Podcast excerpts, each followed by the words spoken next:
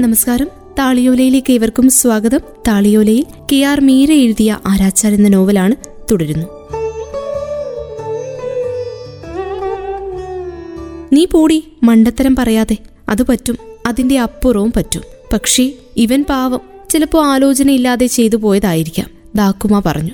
പക്ഷേ അച്ഛൻ സ്വന്തം നിലപാടിൽ ഉറച്ചു നിന്നു. ഗവൺമെന്റ് ജീവനക്കാരായ തന്റെ മുന്നിൽ കുറ്റവാളികൾ വരാൻ പാടില്ല എന്ന് അച്ഛൻ തീർത്തു പറഞ്ഞു.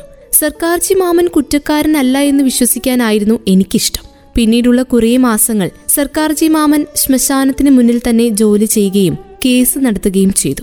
ഒരു ദിവസം ഞാൻ അടുത്തു ചെന്ന് ശരിക്കും മാമൻ അത് ചെയ്തോ എന്ന് ചോദിച്ചപ്പോൾ അദ്ദേഹം കുറച്ചു ഷേവിംഗ് ക്രീം എന്റെ മൂക്കിന്മേൽ പുരട്ടി ഉറക്കെ ചിരിച്ചു. ചെയ്തു ചൂടുതി നോക്കിക്കോ മാമൻ കേസ് ജയിക്കും. എന്നിട്ട് തിരിച്ചു വന്ന് ഈ പോലീസുകാരന്മാരെയൊക്കെ ഒരു പാഠം പഠിപ്പിക്കും. പിന്നീട് കേസിന്റെ അവധിക്ക് ഓരോ തവണയും കോടതിയിൽ പോയി തിരിച്ചു വരുമ്പോൾ അദ്ദേഹം സന്തോഷത്തോടെ എന്നോട് പറഞ്ഞു എല്ലാ സത്യവും ഇന്ന് തെളിഞ്ഞിട്ടുണ്ട്. മാമൻ പറഞ്ഞില്ലേ മാമൻ ഒരു കുറ്റവും ചെയ്തിട്ടില്ല. ആ പോലീസുകാരന്മാർ വെറുതെ എന്നെ കുടുക്കിൽപ്പെടുത്തി. വിധി കേൾക്കുന്നതിന് തലേന്ന് സർക്കാർജി മാമൻ സ്കൂൾ വിട്ട് വരികയായിരുന്ന എന്നെ കാത്തു നിന്നിരുന്നു. നാളെ മാമന്റെ കേസിന്റെ വിധി വരും കേട്ടോ മോളെ അദ്ദേഹം എന്നോട് സ്നേഹപൂർവം പറഞ്ഞു. കോടതി മാമനെ വെറുതെ വിടും. അത് കഴിഞ്ഞിട്ട് വേണം എനിക്ക് എന്നെ കുടുക്കി അവന്മാരെയൊക്കെ ഒരു പാഠം പഠിപ്പിക്കാം ചേതുവിന് മാമൻ ഒരു കൂട് നിറയെ ചോക്ലേറ്റ് മിഠായി കൊണ്ടുവരാം കേട്ടോ. ഞാൻ അദ്ദേഹത്തെ പ്രതീക്ഷയോടെ നോക്കി. അപ്പോൾ അദ്ദേഹം മടിക്കുത്തിൽ നിന്ന് ഒരു ചെറിയ തുണിക്കിഴി എനിക്ക് നീട്ടി. ഇത് ചേതുവിന് മാമന്റെ സമ്മാനമാണ്. വളർന്ന് നീ കല്യാണം കഴിക്കുമ്പോഴുള്ള സ്ത്രീധനമായി ഇത് സൂക്ഷിച്ചു വെക്ക്. വീട്ടിൽ ആരും അറിയാതെ ഇതെവിടെയെങ്കിലും ഒളിപ്പിച്ചു വെക്കണമെന്ന് മാമൻ നിർദ്ദേശിച്ചു.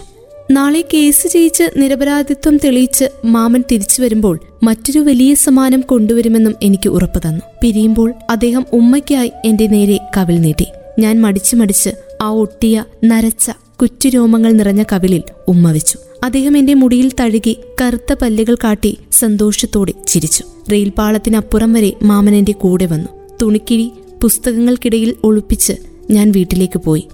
രാമുദായുടെ പഴയ പുസ്തകങ്ങൾ സൂക്ഷിച്ചിരുന്ന വലിയ പീഞ്ഞപ്പെട്ടിയിൽ ഞാനത് ഒളിപ്പിച്ചു. പിറ്റേന്ന് ഞാൻ സ്കൂളിൽ നിന്നെത്തിയപ്പോൾ ചായപ്പീടികയിൽ അച്ഛനു ചുറ്റും ആൾക്കൂട്ടമുണ്ടായിരുന്നു. അവിനാശ് സർക്കാരെ തൂക്കാൻ വിധിച്ച വാർത്തയാണ് അവരെല്ലാവരും ചർച്ച ചെയ്തത്. ഞാൻ തകർന്നുപോയി. എനിക്കത് വിശ്വസിക്കാൻ സാധിച്ചില്ല. ഞാൻ ഏങ്ങലടിച്ച് കരഞ്ഞു. അദ്ദേഹത്തെ പോലെ നിഷ്കളങ്കനായൊരു മനുഷ്യനെ കുടുക്കിയ പോലീസുകാരെ എന്റെ കൈകൊണ്ട് തൂക്കിക്കൊല്ലുമെന്ന് കരച്ചിലിനിടയിൽ ഞാൻ രാമുദായെ ഭീഷണിപ്പെടുത്തി. പോലീസുകാരെന്തു പിഴച്ചു? എല്ലാ കുറ്റവും അങ്ങേര് കോടതിയിൽ സമ്മതിച്ചു. അയാൾ നേരത്തെ കൊന്ന രണ്ടുപേരെ കുഴിച്ചിട്ട സ്ഥലവും കാണിച്ചു കൊടുത്തു.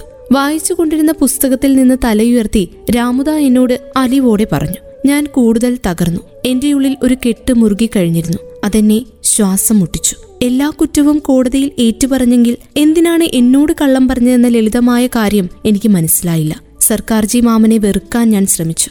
അദ്ദേഹം തന്ന പുതിയെക്കുറിച്ച് ആരോടെങ്കിലും പറയാൻ ഞാൻ അധൈര്യപ്പെട്ടു. മാസങ്ങൾക്കുള്ളിൽ സർക്കാർജി മാമന്റെ തൂക്കിക്കൊല നടന്നു. മേൽക്കോടതിയിൽ അപ്പീൽ നൽകുകയോ ദയാഹർജി അയക്കുകയോ സർക്കാർജി മാമൻ ചെയ്തില്ല. അതുകൊണ്ട് വേഗം തൂക്കിക്കൊല്ലാൻ തീയതി നിശ്ചയിക്കപ്പെട്ടു. തീയതി അടുക്കുംതോറും ഞാൻ അസ്വസ്ഥയായി. തലേന്ന് വൈകിട്ട് പതിവ് പോലെ അച്ഛൻ കാളിപൂജ ആരംഭിച്ചപ്പോൾ ഞാൻ ആവശ്യമില്ലാത്ത കാര്യങ്ങൾക്ക് അമ്മയോട് വാശി പിടിച്ചു.